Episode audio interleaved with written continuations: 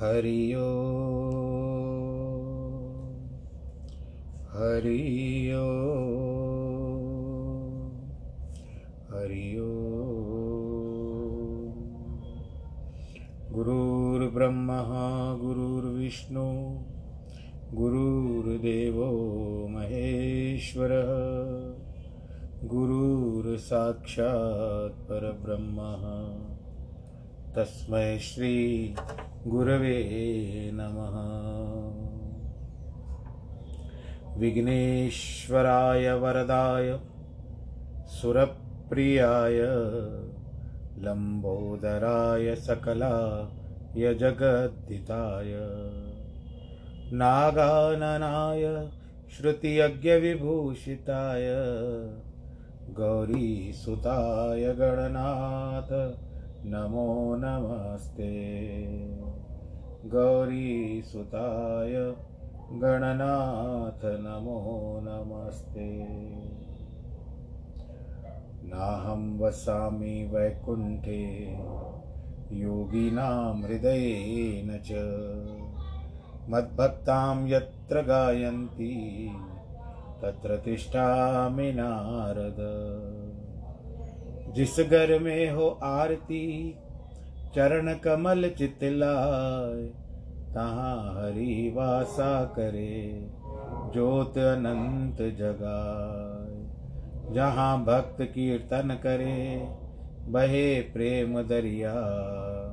तहाँ हरि श्रवण करे, सत्यलोक से आए। सब कुछ दीना आपने भेंट करूँ क्या ना? नमस्कार की भेंट लो, जोड़ू मैं दोनों हाथ, जोड़ू मैं दोनों हाथ। शान्ताकारं भुजगशयनं, पद्मनाभं सुरेशं, विश्वाधारं गगनसदृशं, मेघवर्णं शुभाङ्गम्। लक्ष्मीकान्तं कमलनयनं योगिवृद्धानगम्यं वंदे विष्णुं भवभयहरं सर्वलोकैकनाथं। मङ्गलं भगवान् विष्णु, मङ्गलं गरुडध्वज, मङ्गलं पुण्डरीकाक्ष, मङ्गलायस्तनोहरि। सर्वमङ्गलमाङ्गल्ये शिवे सर्वार्थसाधिके शरण्ये त्र्यम्बके गौरी, नारायणी नमोऽस्तु ते।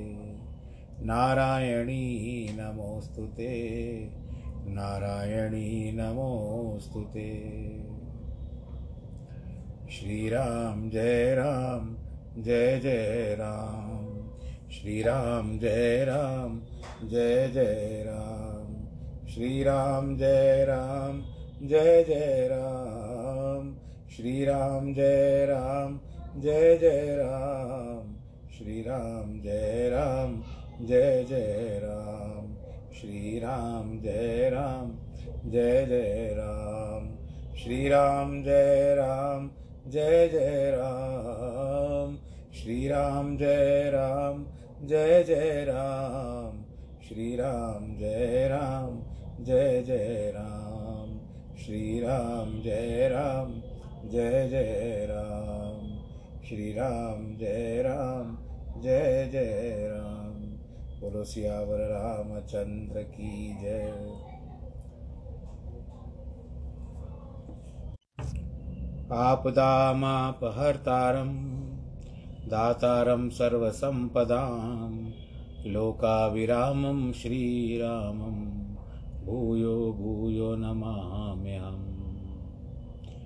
श्रीरामचन्द्रकृपालु भज मन हरन भव भय दारुणं नवकञ्जलोचन कञ्जमुख करकञ्जपदकञ्जारुणं कन्दर्प अगणित अमितछविनव नीलनीरजसुन्दरं अटपीतमानहुतडितरुचिशुचि नौमि जनकसुतावरं। श्री श्रीकिरीटकुंडल तिलक चारु उधारु श्रीकिरीटकुण्डल तिलकचारु उदारु अङ्गविभूषणम् आजानुभुजशरचापधर सङ्ग्रामजितकरदूषणम् भज दीनबन्धु दिनेशदानव दैत्यवंशनिकन्दनं रघुनन्द आनन्दकन्दकौशल चन्द दशरथनन्दनम् इति वदति तुलसी दासशङ्कर शेषमुनिमन रञ्जनं मम हृदयकञ्ज निवास कुरु कामादिकलदलगञ्जनं। श्रीरामचन्द्र कृपालु भज मन हरणभवभय दारुणं नवकञ्जलोचनकञ्जमुख करकञ्जपदकञ्जारुणं। श्रीराम श्रीराम श्रीराम। श्रीराम। बोलो रामचंद्र की जय। पवन सुत हनुमान की जय। प्रिय भक्तजनों, मन चहु दिश भागता है। अगर आप सोए हुए हो तो भी आपका मन स्वप्न दिखाता है। पर उसमें एक बात अच्छी है मन की। वो यह है कि यदि इसको समझाओ तो समझ जाता है। पर प्रयत्न तो अपनों अपने को करना चाहिए समझने का, समझाने का। तो इस तरह से हम यहाँ पर जो कथा प्रसंग चल रहा है, भगवान राम जी के बारे में, जिनकी वनवास के लिए सब बातें हो रही है भगवान राम तो मान गए हैं, परंतु दशरथ कहते ये मना क्यों नहीं कह रहा है? कर क्यों नहीं रहा मना? आगे करते हैं कि मंगल समय स्नेह वश शोच परी हरय तात आयुष देय हर्षीय कई पुल के प्रभुघात। मंगल के समय स्नेह के वश होकर आप सोच करते हो, पिताजी। भगवान रामचंद्र अपने पिता दशरथ को समझा रहे हैं। दान से कर्ज मुक्त हो जाइए और शोक करके, शोक का त्याग कर दीजिए। आज्ञा मुझे जाने की दीजिए। ऐसा कहकर रघुनाथ ने प्रसन्न होकर के हृदय से वन में जाने के लिए हर्ष प्रकट किया। बोलो, सियावर रामचंद्र की जय। हम जैसे लोग बोलते, क्यों भाई? खुद रहने का इरादा है। क्यों हम यहाँ से आए? हम तो उस समय नहीं मानते। उसी का इसी पृथ्वी पर जन्म धन्य है, जिसके चरित्र सुनकर पिता को आनंद हो। चारों पदार्थ, जिसको धर्म, अर्थ, काम, मोक्ष, जिसको माता पिता प्राण के समान प्यारे हैं। आज्ञा पालन कर जन्म का फल पाए शीघ्र ही आ जाऊँगा। आज्ञा दीजिए। माता से विदा मांग कर आऊँ और जाते समय फिर आपके चरणों में दंडवत करने के लिए आऊँगा। ऐसा कहकर के रघुनाथ जी चले। किंतु राजा ने कोई उत्तर नहीं दिया। उनका शोक उतर नहीं रहा था, दुख जा ही नहीं रहा था। अब महलों की में जो नौकर थे, कर्मचारी थे, उनके द्वारा नगर में सारी बातें फैल गई। जैसे बिच्छू के डंक मारने से सब तन में विष फैल जाता है, वैसे ही सब लोग यह बात सुन करके बहुत व्याकुल हो गए। अरे, ये कैसा हो चुका भाई? ये कैसे हो गया? ये होनी ने क्या कर दिया? सुनकर सब नर नारी व्याकुल हो गए। इतने जैसे अग्नि को देखकर बेली वृक्ष कुमला जाते हैं। जो वहाँ सुने, वही सिर धुने। अरे, ये क्या बात है? सर पे हाथ रख करके खड़े हो गए। बड़ा दुख हुआ। किसी को धीरज नहीं होता है। थोड़ी देर पहले इतने उमंग के साथ निकले थे बेचारे। और सबने न जाने क्या क्या वस्त्र भी पहन के रखे थे कि आज हमारे प्रभु राम, आज राजगद्दी संभालने वाले हैं। उनके ऊपर दायित्व आ रहा है। पल में तोला, पल में माशा हो गई ये बात, ये कैसे ये कैसे संभव हो पाएगा? मुख मुखा सुखाई, लोचन श्रवही, शोक न हृदय समाये मानव करुणा रस कटक उत्तरा बद बजाए सियावर रामचंद्र की जय। मुख सूख रहे हैं लोगों के। ऐसे नहीं भूख प्यास भी भूल गए। नेत्रों से केवल जल टपकता है। हृदय से शोक उमड़ता है। मानो करुणा रस आ गई है वहाँ पर। सेना अयोध्या में डंका बजाकर उतरी है करुणा रस की। विधाता ने बली बात बनाई थी और इतने में बिगाड़ दी। यार कैसे संभव हो गया भाई इतनी देर? अब उसमें से धीरे धीरे लोगों में से जो बातें निकलनी, वो क्रोध के रूप में, केकई के प्रति निकलने लगी। कोई कोई तो उसको गालियाँ तक देने लगे। कि इस पापनी को क्या सूझा? जो छाए घर पर आग धर दिया, अच्छे भले घर को आग लगा दी इसने। अपने हाथों से नेत्र निकालकर देखा चाह देखना चाहती है। ये जो अपनी आँखें है ना, उसमें से अपने नेत्र निकाल के देखे। अमृत रूपी राम को छोड़कर वियोग रूपी विष को चखना चाहती है। रघुवंश रूपी जो बाँस का वन है, उसको जलाने के लिए अभ, ये अभागिन, कठोर कुमति अग्नि रूप बन करके आई है। अग्नि है आग है ये आग। डाली पर बैठकर पेड़ इसने काटा है। सुख में इसने दुख का ठाट कर लिया है। और भरत यहाँ डाली है। सदा राम इसके प्राणों के समान थे। फिर क्या कारण है?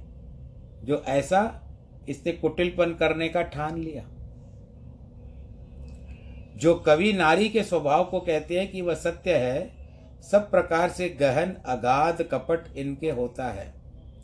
चाहे कोई अपनी परछाई दर्पण में ही पकड़ ले, परंतु स्त्री की गति कोई नहीं जान सकता। काहन पावक जरस के, कान समुद्र समाए कान करे अबला प्रबल, के जगत जग काल न खाए, सियावर रामचंद्र की जय। अग्नि क्या नहीं जला, अग्नि में क्या नहीं जल सकता, बताइए। समुद्र में क्या नहीं समा सकता। प्रबल नाली क्या, प्रबल नारी जो होती है वो क्या नहीं कर सकती? और काल जो होता है वो आखिरी में किसको नहीं खाता? क्या सुनाकर विदाता ने क्या सुनाया है? हम क्या सुनने आए थे? और विदाता ने हमको क्या सुनाया है? क्या दिखाना चाहता था? क्या दिखाया? अर्थात राम का राज्य सुनाकर वनवास सुना दिया। इस तरह से लगता है भाई, थोड़ी देर के लिए हम छाया में बैठे। सुख की छाया प्राप्त की, पर देखे तो फिर से वही घनी धूप, कड़ी धूप में हमको फिर चलना है। वही गर्मी सहनी है आनंद दिखाना चाहता था तो दुख दिखाया क्यों? अगर हमको आनंद में रखना था तो रख देते थे प्रभु, विधाता को कह रहे हैं, विधाता, हमको आनंद में रखना था तो रख देते थे। क्यों अचानक ये हमारी जो भी खुश आनंद की लहरें थी उसको खींच छीन लिया? एक कहने लगे, राजा ने अच्छा नहीं किया। वर विचार करके अपनी जा जा करके इस पापनी को, वर विचार करके तो देना चाहिए था। जो पहले से कुटिल बनी फिरती है जो अविचार से हट करके दुख के भागी हुए। अबला के वश ज्ञान और गुण जाता रहा। क्या था राजा? इतने समझदार, इतने सयाने, और एक नारी के पीछे सब कुछ देखो। एक धर्म की गति पहचानते हैं। इस कारण वे चतुर जन राजा को दोष नहीं देते। कई लोग बोलते थे कि राजा का इसमें कोई दोष नहीं है भाई। कई लोग आपस में राजा शिवी की कथा करने लगे। जो उस दिन बताई थी इंद्र और अग्नि आए थे ददीची की बताने लगे, हरिश्चंद्र की कहानी परस्पर लोग कहने लगे दो पता चल चुका है। ये राजा हरिश्चंद्र की कथा भी तो आपको पता है, जब राजा हरिश्चंद्र ने, और ये इन्हीं के कुल के थे, हरिश्चंद्र, रघुकुल के ही थे। विश्वामित्र को सारा राज दे दिया था। तब दक्षिणा न रहने के कारण काशी में जाकर अपनी स्त्री को बेचकर आप भी एक चंडाल के हाथ बिक गए। दक्षिणा देकर के ऋषि का उद्धार हो। चंडाल के वचन के अनुसार मरघट में रहकर कफन लेने का काम करते हैं। विश्वामित्र इंद्र के कहने से राजा को सत्य भ्रष्ट करना चाहते थे। इस कारण उन्हें कुमार रोहिताश्व को सर्प बना करके डसा, बन करके डस लिया। उसकी माता पुत्र निमित्त रोटी पीटती, उसे गले में उसके मरघट पर लेकर आई, शमशान में लेकर आई। और जैसे ही दाह क्रिया करने लगी, राजा ने आकर आधा कफन मांगा। रानी ने कहा, महाराज, मेरे पास सिवाय इस धोती के जो पहर पहनी हुई है, और कुछ नहीं है। और ये तुम्हारा पुत्र है, कुछ तो विचार करो। राजा ने कठिन छाती करके कहा यह सब ठीक है, परंतु मैं पराधीन हूँ, धर्म त्याग नहीं कर सकता, जो स्वामी की आज्ञा है, वही करूँगा। विधान बहुत विवाद होने पर जो ही रानी अपना वस्त्र फाड़ने के लिए तैयार हो गई तो सारी त्रिलोकी काँप गई, क्योंकि पतिव्रता और सती स्त्री थी वो। सब देवताओं सहित भगवान ने प्रकट होकर पुत्र को जीवित कर दिया और चांडाल सहित राजा को मुक्त कर दिया। एक कहने लगा, इसमें कुछ भरत की भी सम्मति होगी भाई? और ऐसे कह करके उदास हो गए। कान मूंद कर दांतों में जीभ दबाकर कोई कहने लगा, यह बात मिथ्या है, झूठ, कह दो झूठ है। हमको विश्वास नहीं होता है इन बातों पर। बस ऐसे आग भी थोड़ी देर में समाचार आ जाएगा कि अब निश्चय हो गया है कि राम को ही राजगद्दी देंगे। बाकी ये सब बातें झूठी है दम्ब है। इसका दिखावा मात्र है, जानबूझ करके हो रहा है। अंदर कुछ और ही चलता होगा, अभी देखो समाचार आ जाएगा, राम बन जाएँगे राजा। ऐसी आश लगा के बैठे थे बेचारे। चंद्र चुवई बर अनल कन, सुदा होय विषतूल। सपने हो कबव न करही कछ भरत राम प्रतिकूल। सियावर राम चंद्र की जय। चाहे चंद्रमा से अग्नि निकले, अमृत में विष हो जाए, परंतु भरत जी कभी राम के प्रतिकूल नहीं रहेंगे। एक विधाता को दोष तो हम देते हैं, जिसने अमृत दिखा करके हमको विष दिया है। नगर में खलबली पड़ गई। सब किसी को बड़ा शोच हुआ, दुख हुआ कि बिना सहने वाली जो जो असहनीय दाह है, जलन है, वो बढ़कर हृदय से प्रसन्नता मिट गई। ब्राह्मणों की स्त्री, ब्राह्मणों की स्त्री और कुल की मान्य जेठी और जो केकई की परम प्यारी थी, वे केकई का शील सराकर सीख देने लगी। उनके वचन वाण के समान केकई को लगने लगे। भरत मुझे राम के समान प्यारे नहीं हैं। यह तुम सदा कहती थी। और यह सब जगत जानता है। तुम तो राम पर स्वाभाविक प्रेम करती थी के कई आज किस अपराध से उसको बन का बास देती हो, बनवास, बनवासी करती हो? तुमने कभी सवतिया डा नहीं किया? तीन तीन आपस में सौतने हो। पर तुम तो सदैव तत्पर रहती थी सेवा में। तुम्हारी प्रीति और विश्वास देश भर जानता है। अब कौशल्या ने भी तुम्हारा क्या बिगड़ा बताओ? तुमने किस कारण अयोध्या अयोध्या में बर बर में वज्र डाल दिया? इंद्र का वज्र चला दिया? भला रानी, यह तो विचार। क्या जानकी अपने पति राम का संग छोड़ देगी? अर्थात नहीं छोड़ेंगी? क्या लक्ष्मण घर रहेंगे? अर्थात नहीं रहेंगे। और क्या भरत जी पुर का राज्य करेंगे? अर्थात नहीं करेंगे। राजा क्या राम के बिना जिएँगे? अर्थात नहीं। ये सारी बातें आने वाली है। जो ये सब अनुमान लगा रहे हैं, सब स्त्रियाँ जो भी थे। ऐसे जीव में विचार कर क्रोध को त्याग करो। शोक और कलंक का कुठला मत करो। भरत को निश्चय युवराज दो।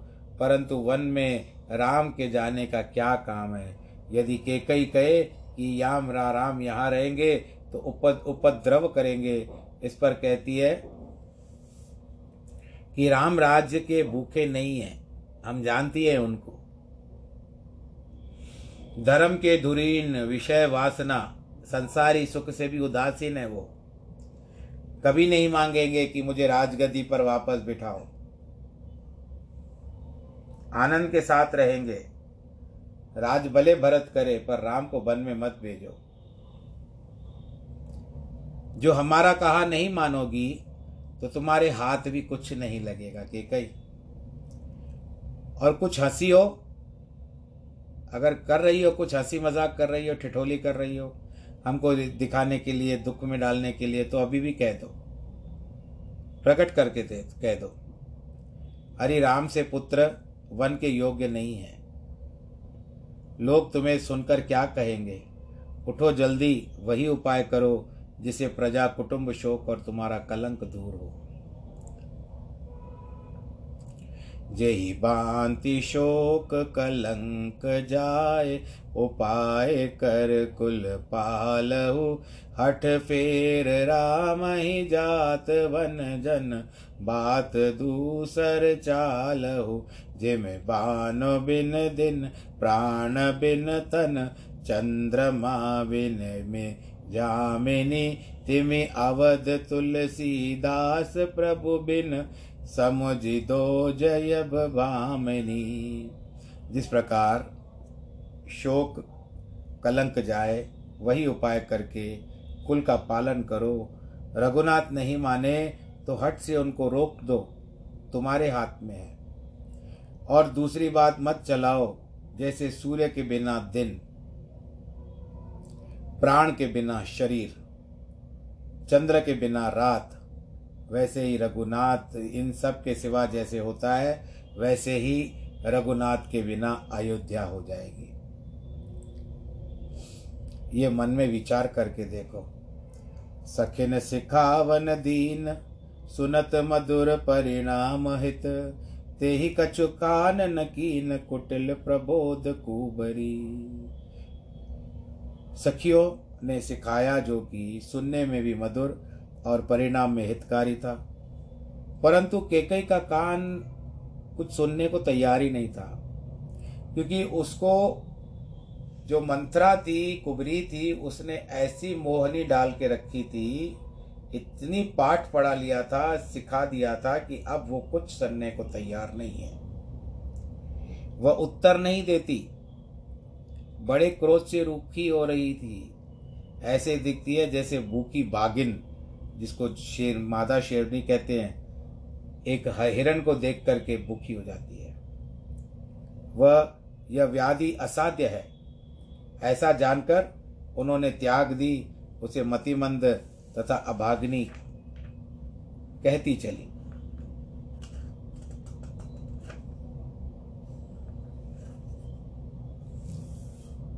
राज करत यही देव बिगोई, कीने अस जस करई न कोई, यह विद बिल पई पुर नर नारी, देही कुचालई कोटक गारी। इसमें क्या कहते हैं कि राज करते में इसको देव ने नष्ट किया है। ऐसा किया जैसे कोई नहीं करेगा। इस प्रकार से पुर की नर नारी विलाप कर रहे हैं और कुचालिनी को बहुत सी गालियाँ भी दे रहे हैं। जर ही विषम ज्वर ले ही उस उसासा, कवन राम बिन जीवन आसा, विपुल वियोग प्रजा अकुलानी, जन जल चर गण सुखत पानी। विषम ज्वर से जले के समान उसास लेते हैं। कहते राम बिना किसे जीने की आशा होगी, बताओ। श्री रामचंद्र जी के दुस्सह वियोग से प्रजा बहुत व्याकुल हो रही है। अभी तो गए भी नहीं है। अभी तो बातें चल रही है, भीतर जो राजमहल है, वहाँ पर वार्तालाप चल रहा है। और अभी तो भगवान रामचंद्र जी अपनी माता से मिलने के लिए जाएँगे, फिर लक्ष्मण से की बातें आएगी, फिर माता सीता जाने को तैयार होगी, और ये सब बारी बातें तो अभी वहाँ पर चल रही होगी भीतर। परंतु यहाँ पर जो बात आ रही है, ये लोग बेचारे उस उस सोच से ही, उस अग्रिम सोच से ही ये लोग निडाल होते जा रहे थे। कुछ समझ में नहीं आ रहा था इनको, क्या करना चाहिए। इनकी दशा मानो ऐसे हो गई थी कि जैसे भरा भरा हुआ तालाब है, पूरा भरा हुआ, सतह तक भरा हुआ तालाब है, और अचानक वो तालाब सूखने लगा है। और जब तालाब सूखने लगा है तो उस तालाब में क्या हो रहा है? उसकी जो मछलियाँ हैं, वो धीरे धीरे क्या हो रही है? निडाल हो रही है धीरे धीरे खत्म होती जा रही है। इन सब की दशा ऐसी थी कि जिस तरह से भगवान रामचंद्र जी इनके लिए तालाब है। अनुमान की बात तो दूर, सारा सुनसान हो चुका था वहाँ पर अति विषाद, वश लोग लुगाई। गए मातु पह राम गुसाई। मुख प्रसन्न चित चौगण चाहू। मिटा शोच जन राख राहु। इस प्रकार लोग लुगाई बड़े विषाद में हुए। यानी दुख में है। कभी कभी हम लोग भी सुनते हैं ना कि किस तरह से जब भगवान न करे ऐसी कोई बातें आ जाती है। तो हम भी कहते हैं कि ये घड़ी ना आए। ये पल कट जाए, ये मिट जाए, विधाता हमारे क्या कहते हैं कि हमारे काम कर जाएँ। और जब नहीं होता है काम तो मन मायूस हो जाता है। फिर कहते हैं, हमने तो बहुत प्रयत्न किया, परंतु हमको, जैसे कहते हैं, सामान्य भाषा में किस्मत ने साथ नहीं दिया। तो हमको बड़ा विषाद होता है। अब कई विद्यार्थी जो होते हैं, वे बहुत परिश्रम करके अपना, अपनी परीक्षा दे करके आते हैं। उनको अनुमान लगता है कि हम बहुत अच्छा करके आए परंतु विडंबना कभी कभी उनके अनुमान के अनुसार, उन्होंने जिस बात को विचार किया उसके अनुसार नहीं होता। तो मन में विषाद हो जाता है। और किसी काम के लिए जाएँ और वो काम ना हो तो भी विषाद होता है। श्री रामचंद्र जी जो इंद्रियों के वश में किए हैं, वे माता के डिग गए सामने गए, जिन्हें भी राजा भी, राजादि का लोभ नहीं है, मुख प्रसन्न और चित्त में चौगुना प्रेम है। भरत के बिना अपने को अभिषेक होने से शोक था, वो मिट गया। कहते, अगर भरत का भी शोक देख करके जाता तो अच्छा होता था। इस कारण मुख से प्रसन्न हुए कि जिस हेतु अवतार लिया है वह कार्य भी होगा और सब कुछ बन गया है। इस कारण चौगुना चाव हुआ। पर इतना विचारते हैं कि मिटा हुआ शोच है, उसे राजा न रख ले, अर्थात फिर न कहे कि यह ना जाओ, अथवा राजा के रखने का शोक मिटा। क्योंकि अब कहा कि माता से विदा मांगी, मांग करके आता हूँ। तब राजा ने उत्तर ही नहीं दिया था। इसके रखने का भय मिट गया। नव गयंद रघुवंश मणि राज अलान समान, छूट जान मन गमन खुन, और आनंद अधिकान सियावर रामचंद्र की जय। मानो, श्री रघुनाथ जी जो है ना, नवीन हाथी है, नए हाथी है, और राज बंधन के समान है। उसे वन गमन से छूट जाना सुन करके उनके मन में बड़ा आनंद आ रहा है। अब यहाँ पर समय के अनुसार, इति श्री रामचरित्र मानसे, सकल कली कलुष विध्वंस ने विध्वंस का मतलब होता है खत्म। कली कलुष, यानी कलिकाल का जो कलंक है या कालिक है, उसका विध्वंस करता है, कालिक को मिटाने वाला। पंडित ज्वाला प्रसाद मिश्र कृत इस पुस्तक को लिखने वाले, रामायण के पुस्तक को लिखने वाले, जो भाग को लिखने वाले हैं पंडित ज्वाला प्रसाद मिश्र। कृत टीकाया अध्य अयोध्या कांड अंतर्गत चतुर्थो अध्याय चतुर्थो विश्राम। तो आज यहाँ पर अयोध्या कांड का जो चल रहा है वर्णन, उसमें चौथा विश्राम आ चुका है और कथा के भी विश्राम का समय आ चुका है। आप बस अपना ध्यान रखिए, अपने परिवार का ध्यान रखिए, आनंद के साथ रहिए। कोरोना की लहर ऐसे कहा जा रहा है कि फिर से निकलने लगी है बाहर से, फिर मोबाइल शुरू हो चुकी है। अपना, अपने परिवार को सुरक्षित रखिए, सैनिटाइज़र का प्रयोग करें, सामाजिक दूरी भी अपनाएँ भीड़ भाड़ के इलाकों में ना जाएँ। सर्वथा खुश रहें, आनंद के साथ रहें। जिनके वर्ष, जन्मदिन और वर्षगांठ है, उनको बहुत बहुत बधाई। सर्वे भवंतु सुखिन, सर्वे संतु निरामया, सर्वे भद्राणी पश्यन्ति। माँ कश्चित दुख भाग भवेत। नमो नारायण।